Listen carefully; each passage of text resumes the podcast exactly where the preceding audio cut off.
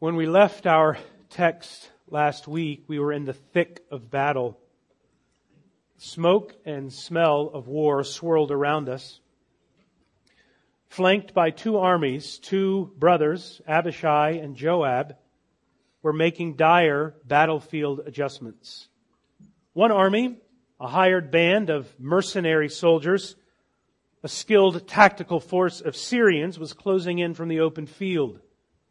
And the other, the other army was a storied enemy of Israel, the Ammonites, who were staring them down on the opposite side from the gates. The next few moments would determine the fate of a nation. And what happened? What happened to incite this kind of war to put these two brothers and their country in such a desperate spot? Well, we can call chapter 10 of 2 Samuel a movie. It begins when a great king named David had shown great kindness and compassion to the Ammonites, to a king whose father had just died. And out of kindness and loyalty, out of compassion, King David had shown uh, comfort and kindness. He sent emissaries of mercy to comfort this man who just lost his father, uh, to show kindness to him out of loyalty to his father. But the son, if you know parts of the story of the Bible, the son, like Rehoboam after him, got some poor counsel. The new king's counselors interpreted David's tender kindness as a threat to national security. They read the worst into the best. And so the spurned kindness of the king, an act of love read into as an act of war, now drew three nations into conflict. What a firestorm of evil. What a backdraft of destruction the little tongue can ignite. Be careful, beloved, how we interpret one another's actions. Be careful of reading the worst into the best, whether in your marriage, or in our church, or at your work. Be careful too of the counselors that you take whether family or professional or from podcasts. Evil suspicion and poor counselors had now unleashed this maelstrom of malfeasance, a wrecking ball of war swinging now into the nation of Israel. We left Joab and Abishai at a precarious moment in this pitched battle, all begun by common ordinary slander. That's where we left off last week. What will happen now is the two nations converge on Israel? If you're not there already, would you please locate 2 Samuel 10? It's in the first half of the Christian Bible, 2 Samuel 10.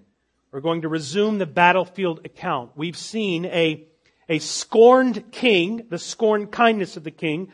We've seen a faithful, courageous servant.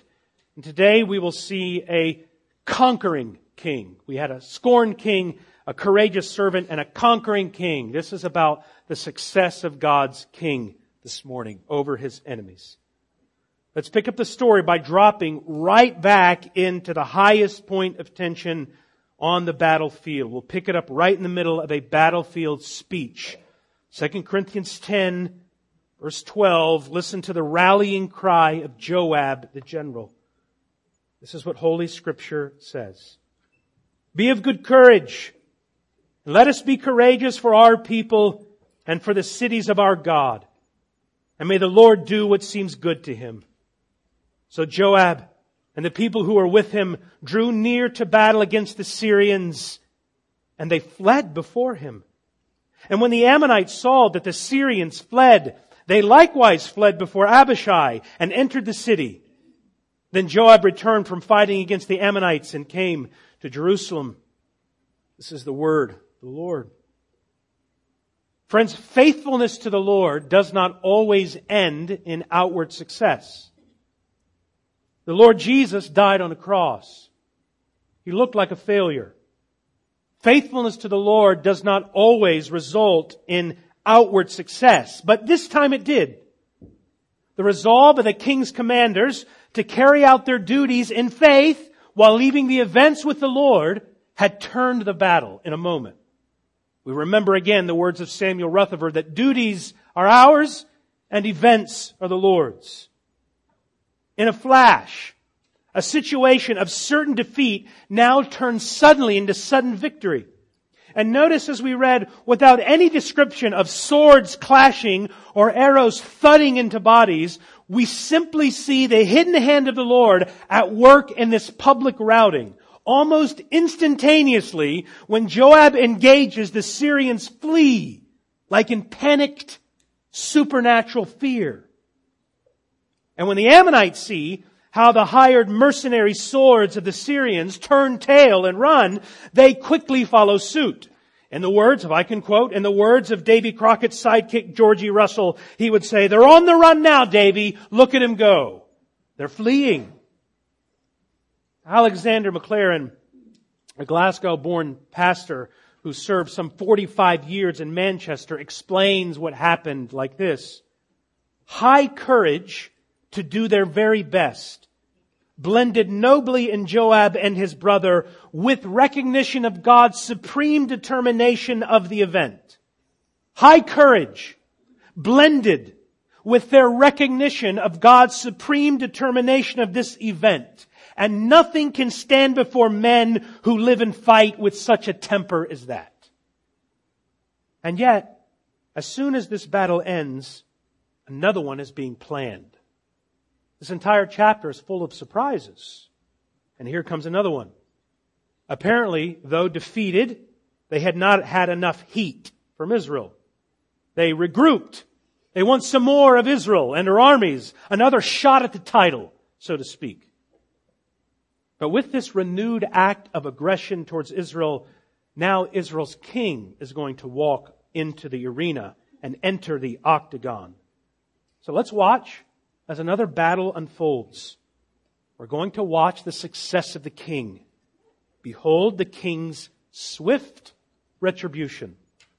2 Samuel 10, now verses 15 through chapter 11 verse 1. This is what Holy Scripture says.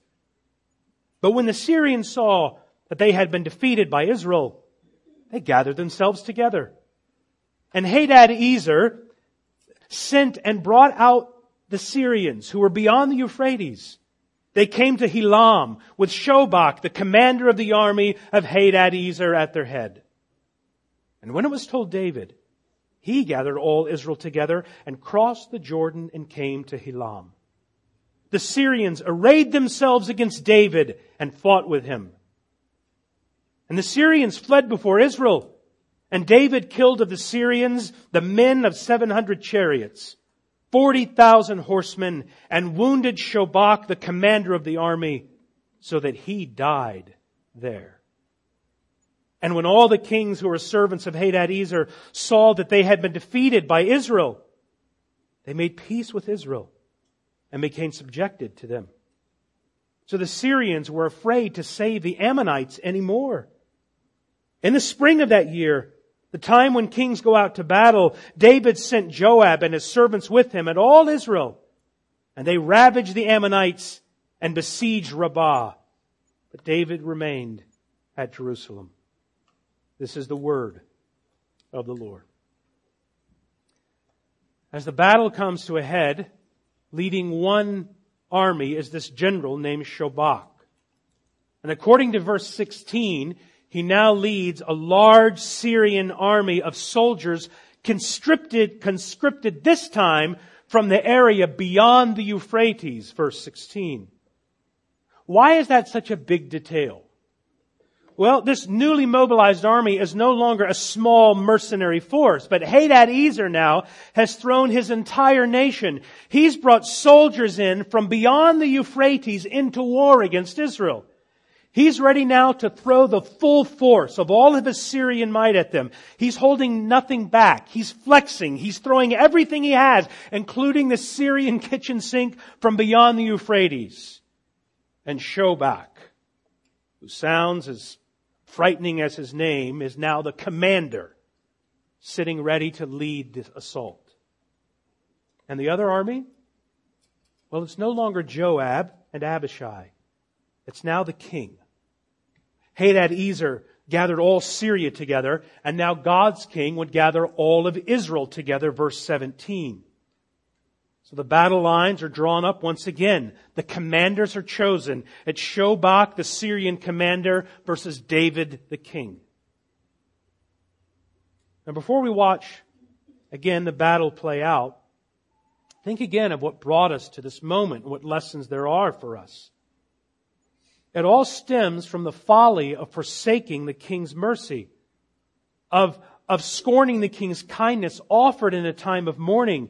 David offered condolences and they repay it with war.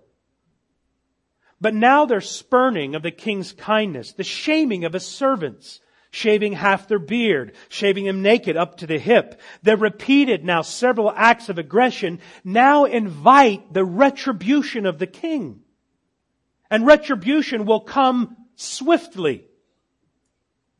As Admiral Yamamoto spoke of the Japanese attack on Pearl Harbor in 1941, so we could now say of this moment of aggression by the Syrians, I fear that all the Syrians have done is awaken a sleeping giant and fill him with terrible resolve.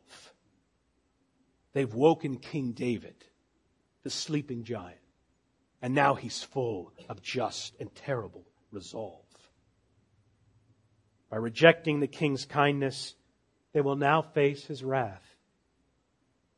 Moreover, think about the actions of the Syrians to regroup and fight again. I think by seeing their actions to regroup, we can see a window into the human condition, to our own lives. Because instead of admitting defeat, they now want to make war again with God's king. Instead of bowing the knee, they raise their fists. Have you responded to God's kindness in your life like that? Presuming on it. Not knowing that His kindness is meant to lead to repentance. The song of Psalm 2 and our opening order of worship comes to mind as the rulers of this world are taking counsel together against the Lord and His anointed King in their wounded pride and their refusal to submit to discipline, verse 17, the Syrians arrayed themselves against David and want to fight with him. What's happening? Again, Alexander Maclaren says the thorns cut down sprout fast again. If they don't get the root of the weed, it just grows back again. Friends, the problem with all of us is that deep down below our good deeds, we don't need character reform. The root of our rebellion is a heart of unbelief that refuses to believe in God because deep down inside we want to be God or we don't want to need God. I've got it. I'm good enough. God is for really bad people. I'm good. You can stay in the corner until I ask you for something like a waiter at a nice restaurant. Our goodness professed keeps God at arm's length. But friends, we don't need better behavior. We need new hearts to be plucked up by the root. The thorns cut down sprout fast again, and a weed pulled out without the root grows back. What's more, sins, once defeated, often have the power for swift recovery. We are never in more danger of fresh assault from sin than when we have a fresh victory over sin in our life. So learn these kinds of lessons from this battle and regrouping that though we don't face the regrouping of Syrians in our lives, but we face the regrouping of sin and temptation in our life. Let none of us say that having beaten sin and temptation once, that we've beaten it finally. While we can celebrate a victory, be careful of the ceasefire because sin can lie dormant like cancer and recession only to roar back worse than it was at the beginning. The devil departed from Jesus in his temptation, but only for a season, we're told. He came back again. Get behind me, Satan, he told Peter. Let us then be sober and vigilant, for our adversary seeks to devour us, and we, church family, are never in more danger of a fresh assault than when we've won a fresh victory over evil around us. Learn this lesson too. Don't despise the discipline of the Lord, no grow weary of his correction. And when we refuse to submit to his chastening, we show the self-will, the depravity of our hearts. What will it take for us to turn? How hard must the human heart be seen in the Assyrians being defeated, they regroup to launch into attack again.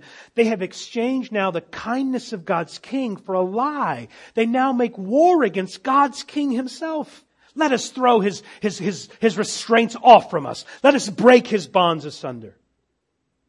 In the words of Romans 2, with this fresh act of aggression. You know what they're doing? With this fresh act of aggression against the king's kindness, here's how Paul describes what happens. They hardened their hearts and began to store up wrath for themselves on the day of judgment. With every refusal to repent, we stack up kindling wood, attaching it to our souls, inviting the fire of God's judgment. They have hardened their hearts and began to store up wrath for themselves. We need our sin plucked up by the root, replaced with a new heart that now beats with devotion to Christ. Our world, think of the terrible image in this passage of David the king and how it, it, it shows us Jesus too. There are lots of images for Jesus, and not all of them are wrong in themselves, but many are caricatures and they're incomplete. You ever seen Bicep Man at the gym? I mean, he, this is all you got. It's a character. It's not cool. It's weird, bro. So you have a caricature image of Jesus that you take one part of him and you make it the biggest part of him. That's idolatry. That's not Jesus. That's a Jesus that you like. He's a tolerant Jesus, accepting Jesus who gets us, an indulging grandparent. Or it's a Jesus that, that's a projection of our own political aspirations. But what we are about to see is that if we run from the kindness of Jesus, we will run into the sword of Jesus. That at the cross, you not only see the mercy of the king, you see the wrath of the king. His just retribution without which he would not be worthy of praise. So now in verse 17, the justly angry king comes into the conflict. And when it was told David, he gathered all Israel together and crossed the Jordan. Caesar crossed the Rubicon. Now David has crossed the Jordan.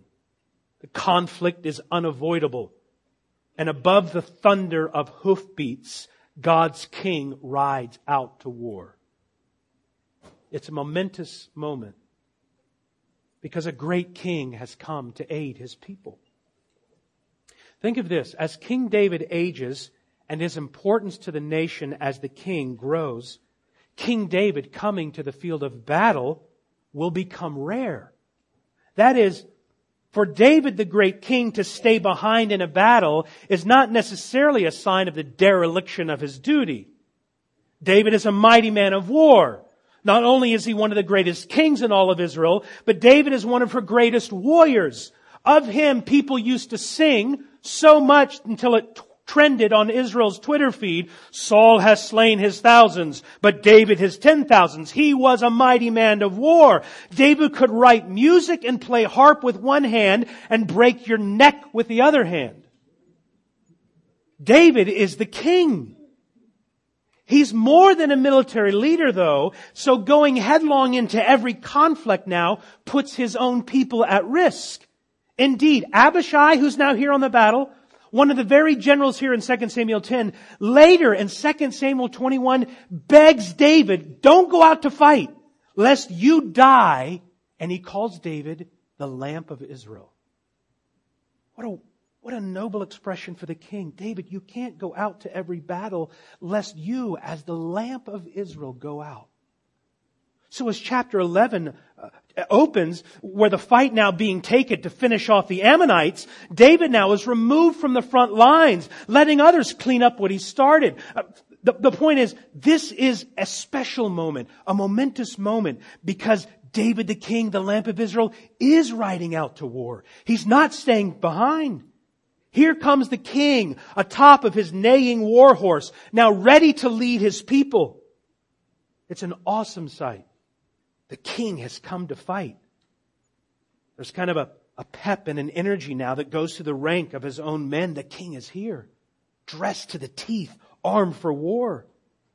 The king whose kindness was spurned, whose servants were shamed, now comes ready to fight to the death for his people. In his eyes were a flame of fire. And when the battle grows the hottest, God's king now rides to the front. And through David in this moment, think of Jesus. Think of Jesus, the son of David, who steps into the fiercest conflict for us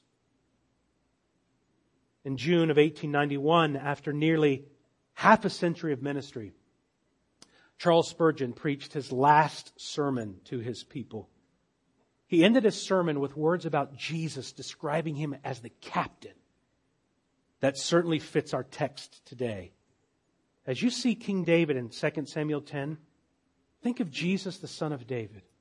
Here's what Spurgeon said in his final sermon. Jesus is the most magnanimous of captains there never was his like among the choicest of princes. He is always to be found in the thickest part of the battle. When the wind blows cold, he always takes the bleak side of the hill. The heaviest end of the cross lies ever on his shoulders. If he bids us carry a burden, he carries it also. If there is anything that is gracious and generous, kind and tender, anything lavish and superabundant in love, you will always find it in Jesus Christ the most magnanimous of captains. Seeing David ride to battle, see King Jesus riding into battle in the place of his people, the most magnanimous of captains. But Jesus is not only the most magnanimous of captains, he's also the most just of the generals. Because David's riding out to defend his people, and he's riding out to afflict, afflict those who've afflicted his own. That's why he's riding out. And so we read this of God and his Christ in 2 Thessalonians 1 verse 6. God considers it just to repay with affliction those who afflict you. And when the Lord Jesus is revealed from heaven with his mighty angels in flaming fire, inflicting vengeance on those who do not know God, they will suffer the punishment of eternal destruction away from the presence of the Lord and from the glory of his might. You see, in David defending his people, punishing in enemies, we look ahead and we see Jesus doing in full what David did in part. Friends, the Lord Jesus, meek and mild, yes, the Lamb of God, yes. He will also come back in flaming fire, inflicting vengeance on those who don't know God, on those who don't treasure Him, on those who don't embrace the good news of the King. Do not presume on His patience. He will come back in flaming fire. Our statement of faith that we read, that very thing. We do believe, as the scripture teaches, God, Jesus will come back and separate the righteous from the wicked. He will return. And friend, today, you need to be saved from the holy wrath of the King. Your goodness will never be enough to right all the wrongs you've done. Your goodness is just like counterfeit money. It looks good, but it doesn't do anything. Doesn't know anything about your guilt before God, the God who made you, and you owe Him your life. You owe Him your love. You don't need to, need a, you don't need to live a better life. You don't need to read the Bible more. You need to be forgiven. That's what you need. Yes, you don't need God's help. You need God's forgiveness. Why? Because, like the men in this text, we're a room full of people at different points in our lives who've spurned God's kindness in a thousand ways. We use His gifts. We use our bodies. We use our breath. We use our minds to serve ourselves rather than Him. We've loved ourselves as the neighbor rather than our neighbors as ourselves. We're the ultimate neighbor everybody has to adjust to. We're outlaws of the King. We've outraged the Spirit of grace. And we, like dry wood, are only fit for the fire of hell. So the Lord Jesus will come with a greater vengeance than David, inflicting vengeance on those who don't know God. So, friends, be warned. Let no one here say on the day that we stand to give an account that you were not warned. Jesus will come after you. The sword of judgment is being sharpened even now as we speak. You are storing up wrath by rejecting his kindness. Don't put him off any longer before that his, his sword that's sharpened, that's hanging over your head, falls swiftly over the neck of your soul and you're done forever. There's but a breath between you and hell, but a step between you and the pit. Why should we tarry when Jesus is pleading, pleading for you and for me? Why should we linger and heed not his mercies, his kindnesses? Kindnesses for you and for me. Time is now fleeting and the moments are passing. Shadows are gathering. Deathbeds are coming, coming for you and coming for me. That's what happens next in the battle. Death comes for the Assyrians. In verse 18, David killed of the Assyrians the men of 700 chariots, 40,000 horsemen. And that commander of the army named Shobach, yeah, he died there too.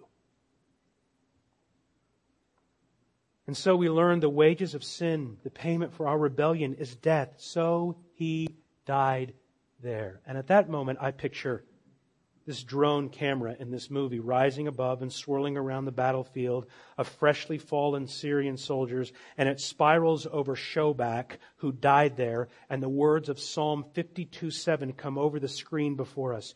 See the man who would not make God his refuge. He trusted in the abundance of his riches, and he sought refuge to his own destruction. Now, is there any hope in this text of judgment? Well, there is hope indeed. There's hope that, that do not shouts rise and cheers go up when justice is done. Retribution justly done is worthy of praise. Shouts of praise, no doubt, split the sky as King David puts down evildoers and their deeds. Yes, crown him the Lord of life, who triumphed o'er the grave and rose victorious over the strife for those he came to save. There is rejoicing and hope that the King will make things right again. And in heaven, all of the questions we have about suffering and the lack of imperfect justice here, no one will have it anymore. We will all say, just and true are your ways. What a moment that will be when the king will be praised for his justice and we will say, yes, justice has been done. At another level, this passage gives us hope that God keeps his promise, an old promise, to bless nations through his king. I emphasized in verse 16 that obscure little phrase that he was gathering people from beyond the Euphrates. Well, having now defeated the Assyrians, that means now that the territory beyond the Euphrates now belongs to God's king. The, the, the, the, chapter ends. They were all subject to him all the way beyond the Euphrates. Why is that a big deal now that God's king and his kingdom's territory expands now to the Euphrates and beyond because it means God's keeping an ancient promise in a mysterious way. Back in Genesis 15, 18, God told Abraham, long before David was even existing, the Lord made a covenant with Abraham saying, to your offspring I will give this land from the river of Egypt to the Euphrates. So in 2 Samuel 10, the promise to reign over nations, even the Euphrates and beyond, is now coming to pass singularly through David. Just as we saw in 2 Samuel 7, that, that David is the seed through whom God will keep his promises to the world. Now that's happening here. This chapter opens with evil being done to God's king and God's people. And it ends with good being done to God's king, through God's king and people. In a mystery, God moves in mysterious ways. Do you see this? That God's brought great good from evil. Through the free choices of evil men, God brought about the promise that he made to Abraham, a promise that would save his people. Now, does that theme remind you of anything else? Do you know of another time when God used the plans of wicked men to bring about deliverance through a king? Well, there's Jesus' arrest. There's his trial and crucifixion.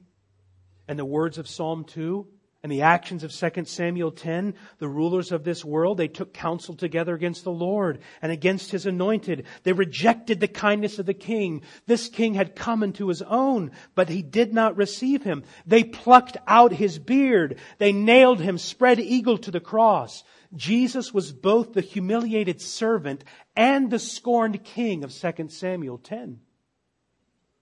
But as those wicked men, named in Acts, Herod and Pilate, as those wicked men, Herod and Pilate, with the Gentiles and the Jews, all in this strange ally, Jews and Gentiles allied together, Herod and Pilate doing their best to do their worst against this King Jesus.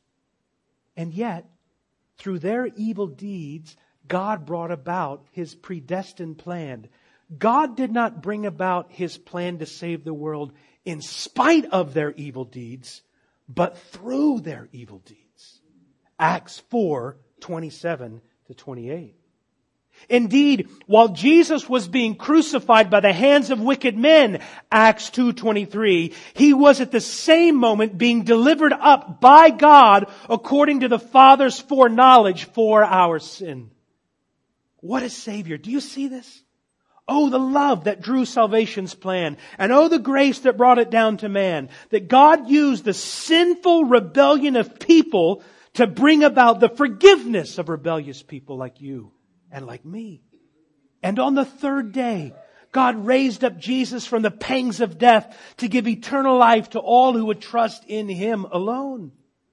You see, the thematic element in 2 Samuel 10, God using evil to save his people through the chosen king comes to a fulfillment in Jesus, the son of David, who reigned from the cross that we might live with him forever. And I say, what a strange way the Lord brought about his promise.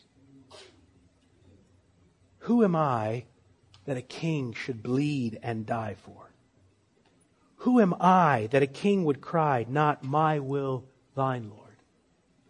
The answer, I may never know why God loved me so. Who am I? Who am I? And that brings us to verse 19, to their final response. And when the kings, who were the servants of Hadadezer, saw that they had been defeated, they made peace with Israel and became subject to them.